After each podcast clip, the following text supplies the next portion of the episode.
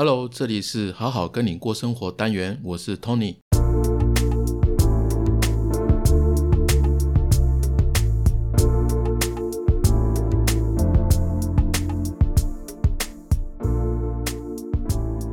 嗨，本集的文字版会放在好好听你说的官网，里面有所有 Podcast 内容，还有自我探索的实用文章跟整理的推荐书单。欢迎大家一起用听笔记的方式学习心理学，成为更好的自己。在 Google 搜寻“好好听你说”，就可以找到我们的官网哦。这边提醒一下，如果大家觉得每次听 Podcast 的资讯量太大的话，没有关系，你都可以来官网的文字版慢慢看，我会整理好大纲跟重点。因为听跟看的吸收是不一样的，你在听的时候，你可能会做其他的事情，但是看文字的话就会比较容易专心。我会建议大家听过后可以再来官网，这样每一集就比较能够让你内化跟吸收。我都会在开头跟结尾提醒大家，有时候我自己也会觉得哦，把这些内容用白话文表达是不容易的事情，所以我可以理解，就算是已经准备的很口语了。但还是需要时间来吸收，所以你可以不用一次听完，分段听也是很好的。OK，上一集 Podcast 讲的，如果你跟我一样也是 A 型人，特别是介于三十到五十岁之间，如果你有压力大、睡不好、容易有说不出来的烦躁，那我会建议你来上凯西老师的课，来学习一下放松的技巧。A 型是怎么样的人呢？A 型的就是自我要求比较高，哦，行程总是排得比较满，习惯多工处理很多的事情，吃饭说话比较快，等等等。那这样的人呢，很容易大脑过劳啊，还有肾上腺疲劳。如果你想要从根本去改变这个状况的话，而不是靠一些保养品啊、保健食品等等，那就来听听看，学习怎么样好好的呼吸，怎么样改善你的睡眠，好吗？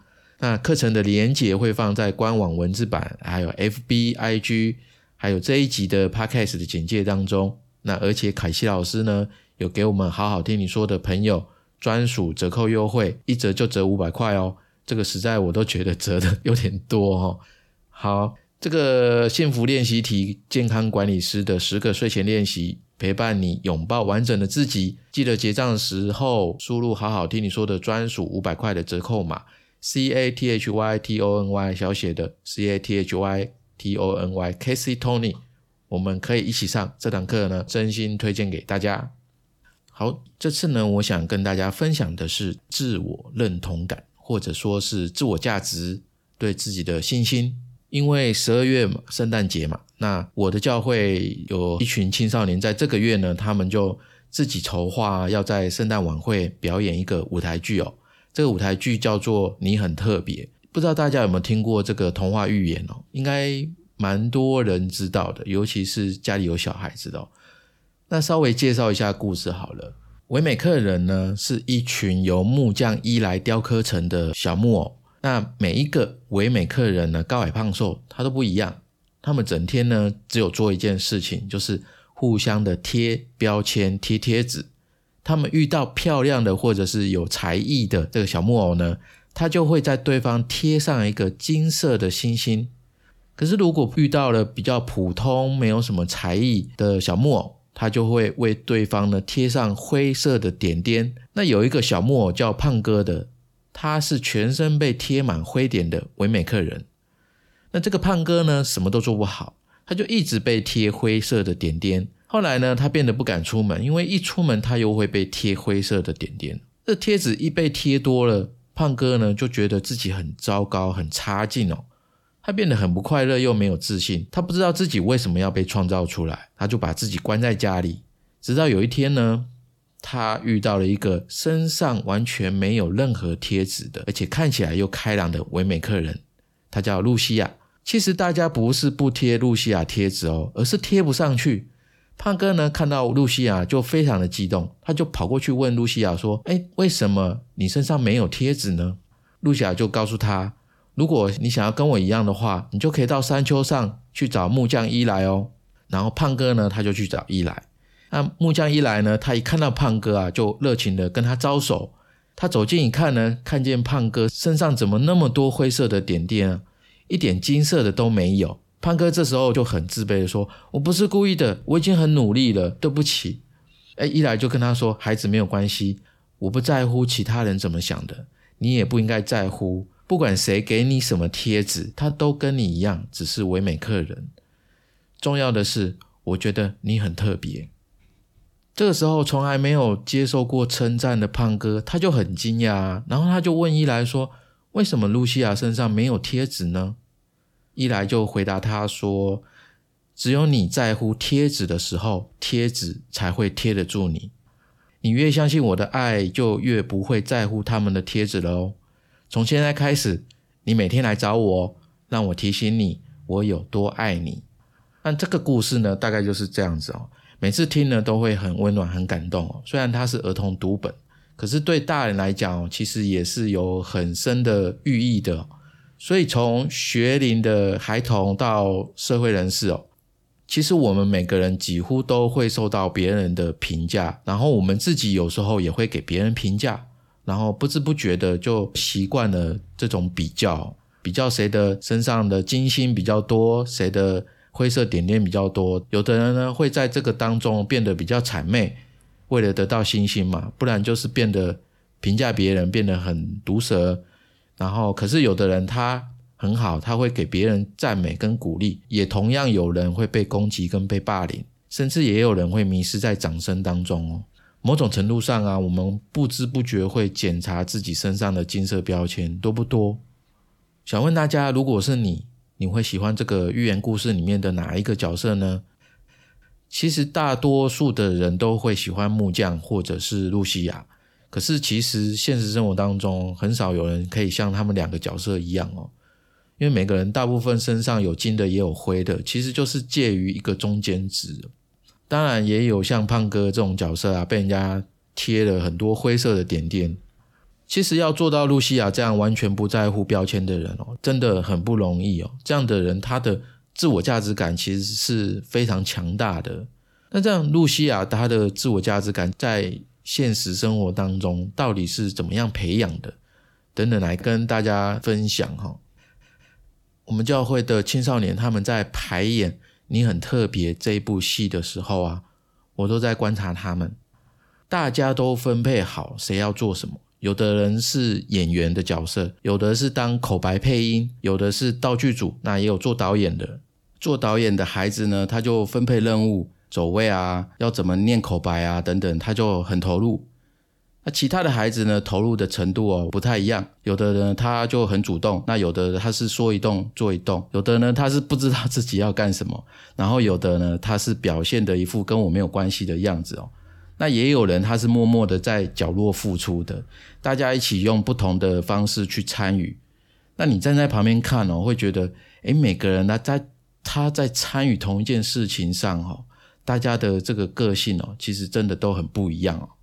那最让我惊讶的是说，原本要演胖哥的这个孩子，他叫信安，他有偶像包袱，他就不想演这个胖哥的角色。然后呢，他就跟道具组的立伟啊，胖胖的，总是头低低，看起来没什么自信的孩子哦，跟他交换。然后立伟呢，居然马上答应说要演男主角胖哥，这个真的出乎我意料之外哦。不止我，还有我们所有在帮忙这部戏的大人都很惊讶，都没有想过说，诶，他居然会答应要扮演男主角的角色，诶，这个决定其实令大家很意外哦。我的意思是说。就我对他的印象来看哦，这个孩子每次来教会啊，他就是一直低头打电动啊。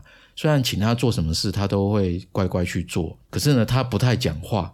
那衣服每次都不穿好，就是一边扎进去一边露出来，或者是中间有一个扣子，肚脐那边 哦没有扣，就是这样。他说话的时候呢，他也不太看人家眼睛哦。那这个孩子他接演胖哥这个角色，我真的还蛮好奇，说他的动机到底是什么？只是我没有问他，我我想说，我这周问完了再跟大家讲说他是怎么想的。可能是因为有女主角吧，这个这个我不知道，不然就是说他其实想要试试看演戏是什么样的感觉哦，只是他有点自卑不敢讲。那刚好有一个机会是别人要跟他换，那这个只是我自己的猜测啊。反正这礼拜呢，我会来问问他，下周再跟大家说。如果你很好奇哦，立伟为什么要接演男主角？那下周呢，记得再回来听我们的 podcast。总之呢，在他们排练的时候啊，从我眼中看过去哦，就是他们在彩排的这个混乱的画面哦，就突然有一种感觉哦，就是他们在排练这出戏所呈现的一个样貌，就是一个画面啊，不管是一个人的个性啊。投入的程度啊，他们的特质啊，还有表现出来的这个成果，其实不就是某种社会的缩影吗？就大家可以在 自己脑补一个画面哦，就是我我们其实大人哦，在同才团体当中，其实也是这样的。某一件事情，有的人很突出、很热衷哦，有的人他一副事不关己的样子哦。那有的人他当某一个角色，可是他就是做的哩哩啦啦的很不好。虽然他很认真，也有人是那种默默付出的，他不太会讲话，但是他做很多事情，只是因为不会宣传，所以没有人看到他做了什么，付出了什么。然后也有人呢，不知道自己要干嘛，然后就处在那里，然后很被动的角色。那当然呢，也有投机分子哦，他会不断的在。团体里面穿梭啊，好像很忙啊，很帮忙的样子，但其实根本就没有在做事哦。有的人他可能小时候到现在还是一个样子哦，同样的心态在过生活。那也有人呢，他是历练过了一些人生经验啊，然后自己换了一些角色哦。有的人可能本来是很受欢迎的个性哦，但是他受到挫折，他就一百八十度大转变。我不知道大家能不能够理解，我讲的并不是说职业或者是职务上的角色哦，而是一种自我价值的认同的感受哦。有的人不没有变，有的人变得更好，有的人则是相反哦。其实大家可以回想一下自己的人生哈，我们遇到的一些印象比较深刻的是说重要经验或者是问题，家庭啊、恋爱啊、职场啊，哦，你的。婚姻观啊，你的孩子教育的一些观念跟想法，其实都跟你的自我价值有关哦。就是可以说，一切心理的这些问题啊，它的根源都来自于自我价值。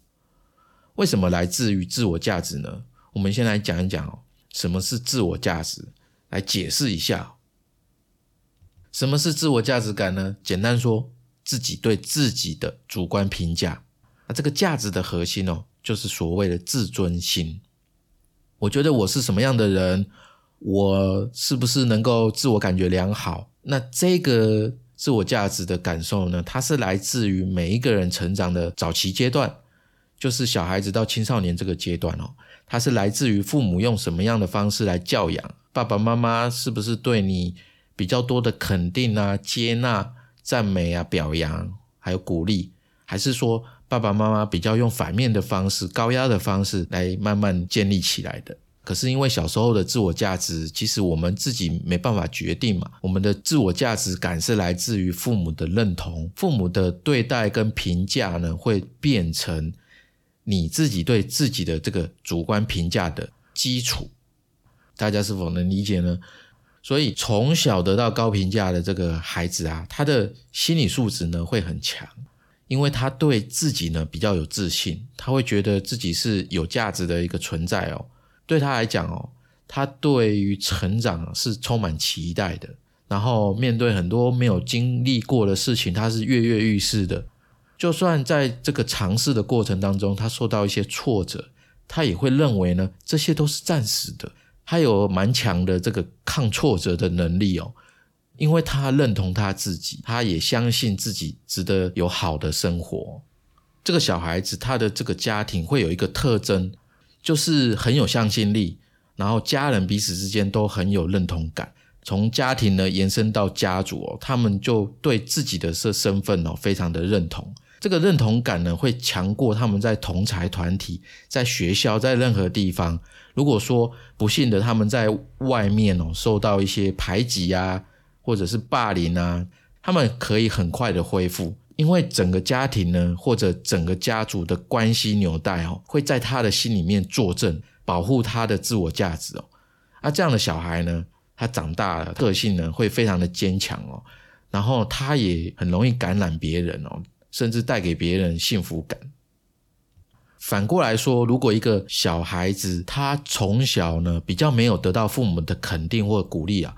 他一样哦，会潜移默化在自己的内心呢，去形成自己评价自己是一个非常低的，特别是一些从小被父母遗弃的小孩，他就会内化成一个自我评价，叫做“我不够好啊，我不值得拥有”。就像你很特别里面那个胖哥一样，这个角色哦。可是啊，现实当中不见得每个人都有机会遇到木匠一来来拯救你。这样的孩子，他长大后出社会啊，因为对自己的价值不确定，也就是不相信自己的意思，那他的价值感呢，就会依赖到别人的评价上面，所以他对别人的评价就非常非常的在意。讲到这边呢，我们可以想一想哦，我们一生当中有某一些印象深刻的重要经验，或者是发生的一些深刻的问题，譬如说恋爱啊、职场啊、教育啊这些观念跟想法，它都跟自我价值有关。这自我价值感的高低呢，会影响你做出不同的决定。那不同的决定呢，你的人生就会出现不同的故事走向。当一个人比较确认自己的价值，进而形成对自己的高度自我认同。他就会对于说自己是怎么样的人，他要去什么样的地方，他有什么样的目标，然后自己跟别人、跟一个团体啊、跟社会的关系，他是有一个相对稳定的高度认知的。譬如说，他会知道自己的底线哦，情绪底线、做人的底线，还有一些价值观。他会知道自己喜欢和什么样的人交朋友，什么样的朋友不应该交。然后他知道自己要选择什么样去作为一个奋斗的目标，然后他也能够在一些事情当中去平衡别人对他的期待，还有自己对自己的期待。这样的人呢，他就比较不会彷徨哦，对人生迷惘哦。那前面有说啊，就是在青小孩子到青少年的阶段嘛。那假如我有小孩，该怎么样培养他有这个良好的自我价值感？我们的听众，如果你有小孩，你的小孩还小的话，我这边有两个观念可以分享给做爸爸妈妈的这些听众哦，大家可以参考看看。第一个呢，要意识到，就是孩子呢，他在成为你的孩子之前，他是一个个体，他是一个人。为什么这么讲呢？传统的父权家庭价值啊，会把孩子看成父母的所有物哦，他是我的。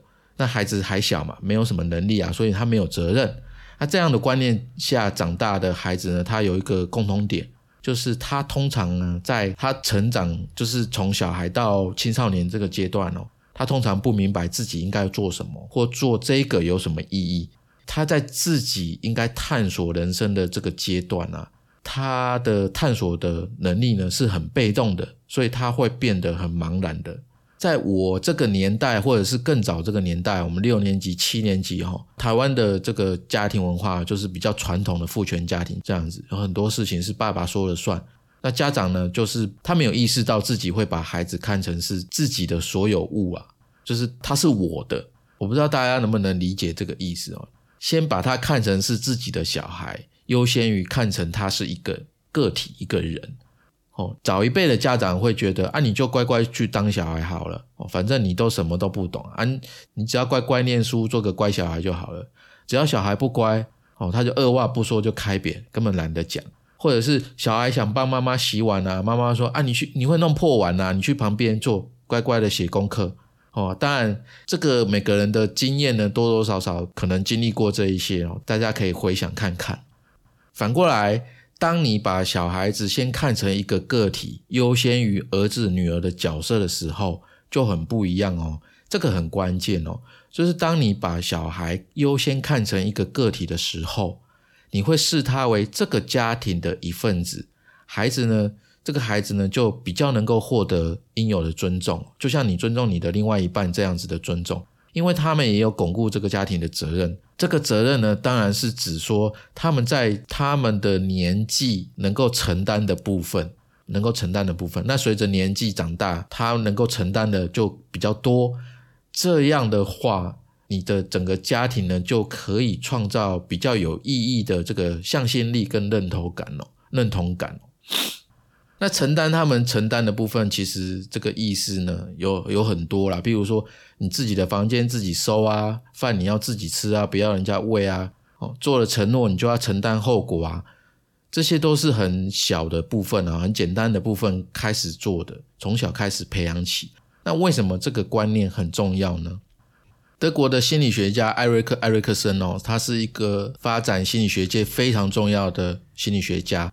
他呢，以创造一个术语叫做“认同危机”哦，这个术语，然后非常有名。他特别说过啊，青少年这个阶段哦，是一个从个体呢进入到团体生活的探索阶段。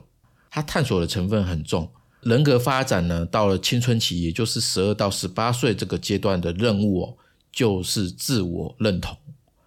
如果这个阶段的任务发展顺利的话，这个孩子呢，他就有比较明确的自我价值观念，还有追寻的方向、目标方向，他要发展的方向。那他对于自己的这个发展就会很稳定哦，慢慢慢慢一步一步的发展。那如果他的这个任务呢不顺利的话，他的生活就会变得漫无目的，没有方向感，然后很容易有彷徨迷失的感觉。那可能有的孩子比较严重的，他就会走入歧途，寻求假的认同感，比如说加入帮派啊、黑道啊。那这个呢，就叫认同危机哦。所以，所以为了要让小孩啊，他在进入青春期能够准备好去面对这个探索阶段，家庭呢提前给予这个信心的建立跟价值观的建立啊，就是非常重要的基础。哦，这是第一点。第二个呢，要分享给大家的就是，你可以在你的家庭时间，可能有的人没有，有的人有，就是固定举行一个家人聚在一起的一个时间，可能是每个礼拜五的晚上九点，或者是什么什么时间，大家可以放下手边的事聚在一起。你可以在这个时间大家一起讲讲话、玩游戏什么的。那这个时候呢，做爸爸、做妈妈的，你可以分享你的家族历史。也就是说，你们的祖先怎么来的啊？哦，你的孩子知不知道爷爷奶奶、阿公阿妈的家训呢？他们的故事呢？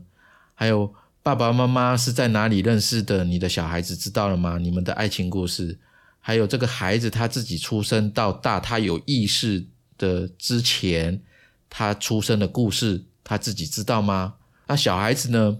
越知道自己的家族，知道自己的家庭的历史跟文化的话。他就越有能力去掌握自己未来的生活，他会更有自尊，也更相信自己的家庭价值。那这个小孩呢，他的情绪呢就会更健康、更快乐。为什么？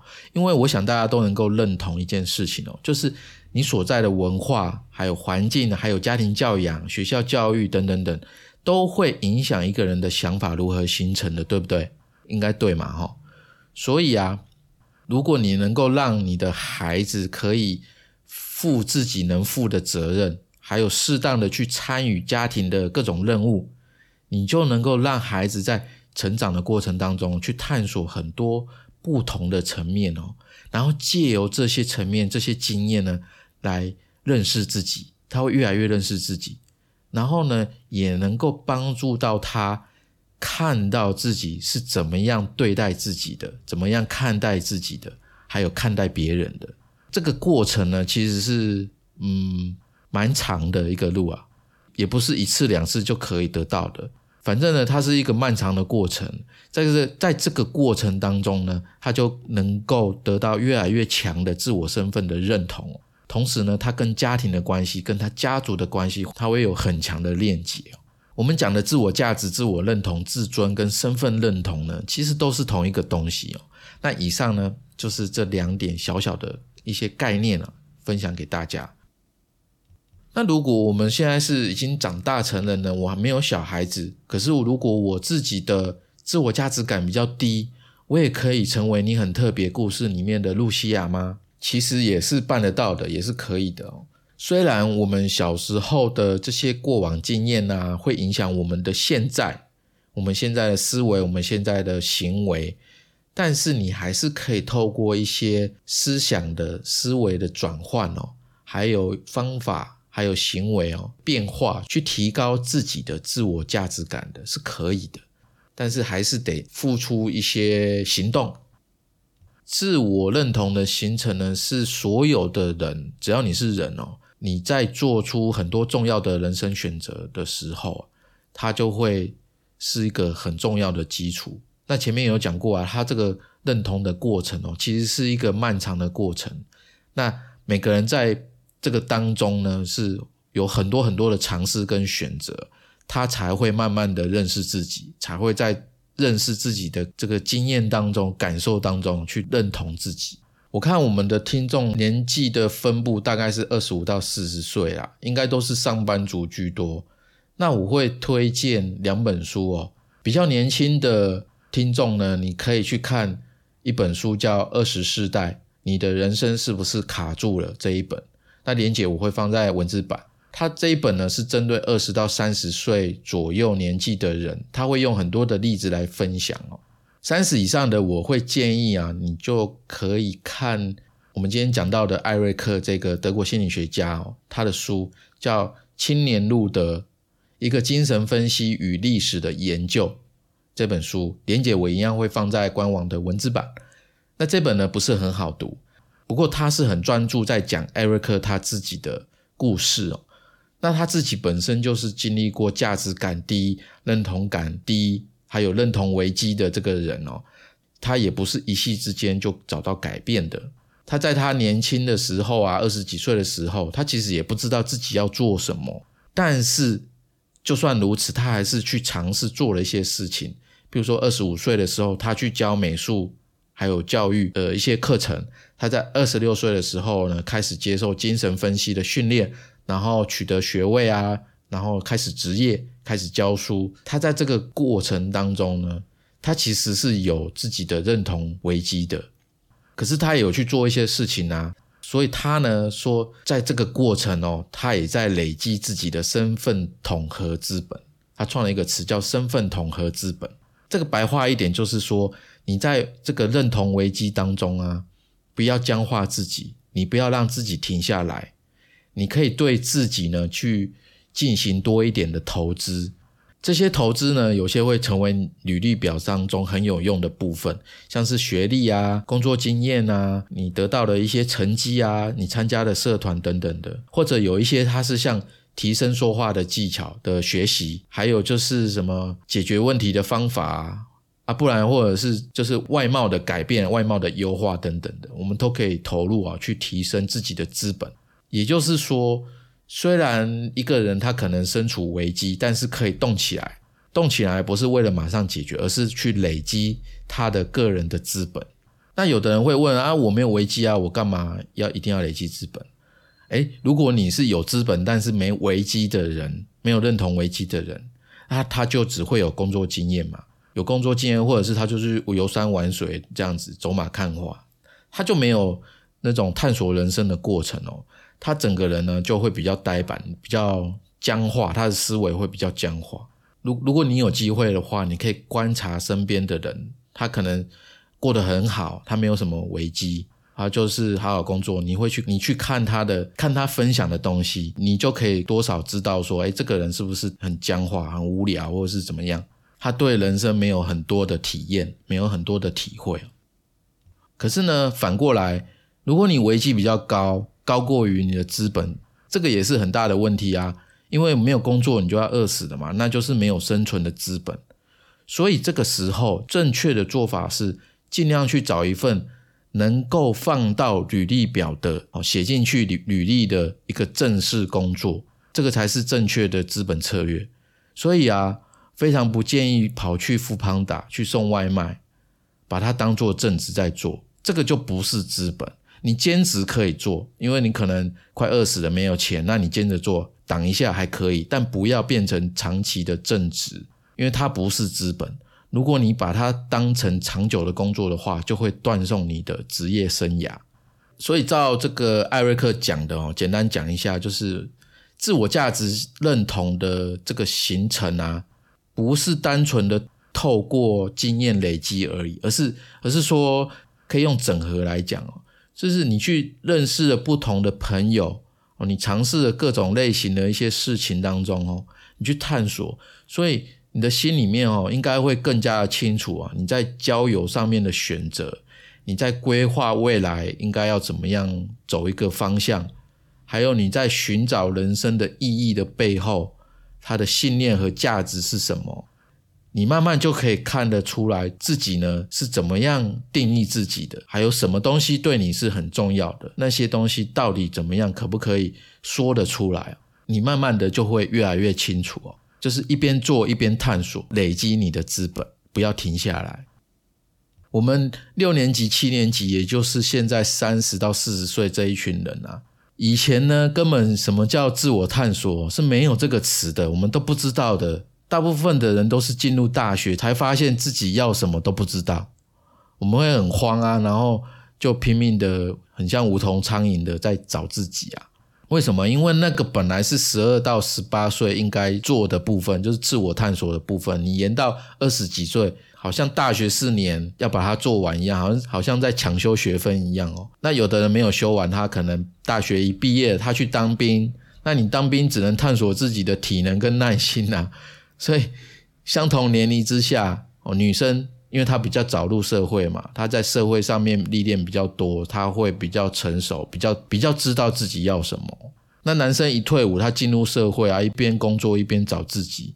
其实六年级跟七年级的男生相形之下，是真的比较辛苦的。只是在一样哈，就是这一群这一群人呢，很多人他们是会困在这个认同危机里面。他是对自己的信心呢会越来越低，价值感也越来越低，他对自己的主观评价就不好，就会比较差，就像胖哥那样，他会给自己贴上一个灰点点的标签哦，我不够好，我好糟糕之类的。那你变成这样嘛？你对自己的自我价值评价比较低的时候，这个人就会变得比较玻璃心，变得比较在意别人的评价，很难。很难跟别人相处啦，然后经常为为一些小事情去吵架，然后把事情搞砸，那他就会错过很多机会啊，去影响他的人生人际关系啊，他的这个人生呢，基本上就是就是往坏的地方发展。所以呢，如果你也有认同危机，你对自己的价值、自我价值感比较低，那刚刚的建议呢，就很适合你。好，所以我们从小孩子、青少年，然后讲到成人。那如果老人呢？老人也可以提升自我价值吗？如果已经差不多五十岁、六十岁啊，要退休的年纪，要颐养天年的年纪，也可以吗？其实可以的哦，只要是活着的人都可以哦。那这个一样哦。我们今天还是讲德国心理学家艾瑞克·艾瑞克森，他有一个很有名的紫罗兰皇后的故事哦。我再来跟大家讲故事哈，就是艾瑞克呢有一次跟他的同伴去一个小乡镇去讲课，那他的同伴呢就说：“哎，艾瑞克，你可不可以跟我一起去看我的姑姑？因为我姑姑呢一个人住，没有往来的朋友，而且她有忧郁症哦。那他这个人又很死板，不肯改变原有的方式，也不跟人家接触。那你可不可以帮帮他，看看呢？”有没有什么办法可以让姑姑在晚年的时候可以比较幸福、比较开朗一点？那艾瑞克他就说好，他他就跟他同伴一起去。那他们就到了他同伴的姑姑家嘛，他姑姑就带艾瑞克还有他同伴参观了一下房子。那艾瑞克就想说，哎，可以找找看啊，有什么能够让他特别感受到这个生命气息的东西哦。因为这个房子呢，死气沉沉的这样子，他就东看西看，东看西看呢，他终于呢，在这个窗户旁边哦，边边这个窗台，他看到了几盆非洲紫罗兰花。这个花呢，养的特别的漂亮，看起来就是有人照顾的非常好。那个同伴的姑姑呢，就看到艾瑞克很有兴趣的样子哦，他就跟艾瑞克讲说：“哎，我平常没事干，就只是专注照顾这几盆花。”那艾瑞克呢，就灵机一动，他就说：“哎，姑姑，你的花呢真好看。如果这个镇子里面的人呢，在他们重要的日子里面能够收到这些漂亮的花，他们一定很开心呢。”那这姑姑听了就说：“哎，好像对耶。”那后来呢，这个同伴就跟艾瑞克讲说，他姑姑呢开始种很多很多的紫罗兰花了。这个城镇的人呢，很多人都收到过他送的。这姑姑送的紫罗兰花，同一个时间呢，因为姑姑在做这样的事情，她的生活呢也发生了很大的改变。姑姑呢变成镇上最受尊重的人。后来姑姑呢，她就去世了，因为年纪很大了嘛，她就去世。那当地的报纸呢还刊上头条说，我们痛失了一位非洲紫罗兰皇后。几乎全镇的人呢，都出席了她的丧礼，去感谢她生前送了这么多漂亮的花。所以你看，艾瑞克呢，他这个轻描淡写的一句话，好像很简单，但是这个话的背后呢，却饱含了艾瑞克一生对于自我价值的思想精髓。这些精髓、这些话语还有行为呢，是紧紧相连的。就是因为这样的一句话，一句非常对姑姑有意义的话呢，让姑姑重新找到了自己的价值，去影响了整个小镇。也许呢，还改变了许多人的人生哦。最后，我们重点整理一下，我们今天讲了什么？我们讲了你很特别这个故事呢，告诉我们每个人都是独一无二的，每个人都需要找到自我价值。并且获得自己的认同。自我价值是什么呢？自我价值就是自己对自己的主观评价。价值的核心呢，就是所谓的自尊、自尊心。我觉得我是什么样的人，我是不是能够自我感觉良好？它是来自于每个人成长的早期阶段，小孩子到青少年这个阶段，父母是用什么样方式去教养的？那这个自我价值的关键呢，是一个人是一个人相信自己是有价值的。那怎么样相信自己是有价值的呢？当然，最好的方法是发自内心的相信哦。从童年开始，从内而外的培养他。可是，如果你已经是大人或者是老年人了，你也可以一边的摸索，一边的累积资本，从外而内也是可以的。就像艾瑞克他对姑姑所说的话呢，去影响他啊。一个人对别人、对社会做出了一些贡献，那这个。别人呢，跟社会就会肯定他。那从这些正向的回馈当中他就会感受到自己的价值。那这种价值感呢，会触动他的内心，会进到潜意识里面，然后他会对自己的评价去发生一个主观的改变。他他的生命呢，也会慢慢的得到滋养，就像那个姑姑一样，这个紫罗兰皇后一样哦，他会从别人的感谢跟肯定当中，感受到自己是有价值的。这个行为呢，就会慢慢的内化到他的潜意识，他慢慢的就感受到自己的人生很有价值，然后他的生命就得到滋养，就像我们的身体能够通过食物得到滋养一样。所以呢，提升自我价值就可以通过为他人做贡献来获得心灵的滋养。这个就是为什么我们要在家庭啊，在工作中，还有日常生活当中去帮助别人，给别人带来积极的回馈跟肯定哦。因为这些积极的回馈也是一种自我价值的体现哦，所以就像现在啊，就像我在录这个 podcast 一样啊，当我不断的去输出我所学习的内容的话，那听的人呢，如果对你有帮助，你可能会回馈我一些积极的肯定嘛。那这样的话，对我来讲，我也是得到了别人的滋养。所以，当一个人自我价值先天不足的时候啊，没有关系，是可以透过后天的弥补。哦，这个叫 Giver's Gain，付出者收获。只要你多行善事，让你的生命呢，在跟别人相处当中哦，去慢慢得到滋养，你的人生自然会有好的回馈。我自己知道，我们都是在一条很大的规律下运行着自己的生命哦。所以大家呢，只要你愿意跟我一起培养心理学的思维，你也能够看到这些规律是存在的，然后去认识他们，去认识他们，最后呢，很多事情。你就知道怎么做，怎么去顺应自然，就会越来越好。好啊，再次提醒，如果大家觉得每次听的资讯量太多哦，怕追不上，可以没关系，不用急，你都可以来官网的文字版慢慢看。那我会整理好大纲跟重点，听跟看吸收是不一样的，所以我会建议大家听过趴开始之后，可以再回来官网慢慢看，慢慢对应自己的人生。这样呢，每一集就能够比较让你吸收更内化。好的，以上是今天的内容，希望大家喜欢，希望对你有帮助。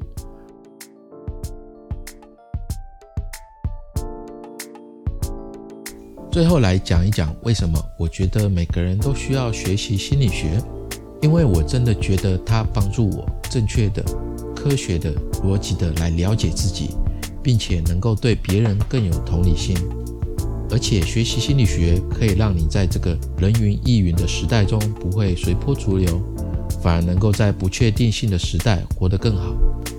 心理学涉及很多个人内心、生活及工作上的层面，它涵盖很广，也很专业。正因为专业性高，所以一般人并不容易学习。而正是因为这样，我才有用声音当做学习笔记的概念，创办了好好听你说这个 podcast 节目。当然，这个节目并不是要教会你什么，而是陪你看到你是怎样的自己。希望大家透过每一集的主题，跟我一起走进心理学的世界，成为更好的自己。如果我能做到，我相信正在听的你一定也能做到。因为你就是你自己的主宰。希望你会喜欢我们的节目。如果你对今天这集有什么感想及回馈，或者认同我们节目的理念，我会非常欢迎你留下你的评价，因为你的支持是我做节目的动力。同时，我也想跟你说，你可以把任何一集分享给你最在意的人，或者你觉得很需要的朋友。你的一个小小举动。就有机会帮助到你的亲朋好友生活得更好。你现在收听的是《好好听你说》，每周三晚上七点更新。我们下周再见。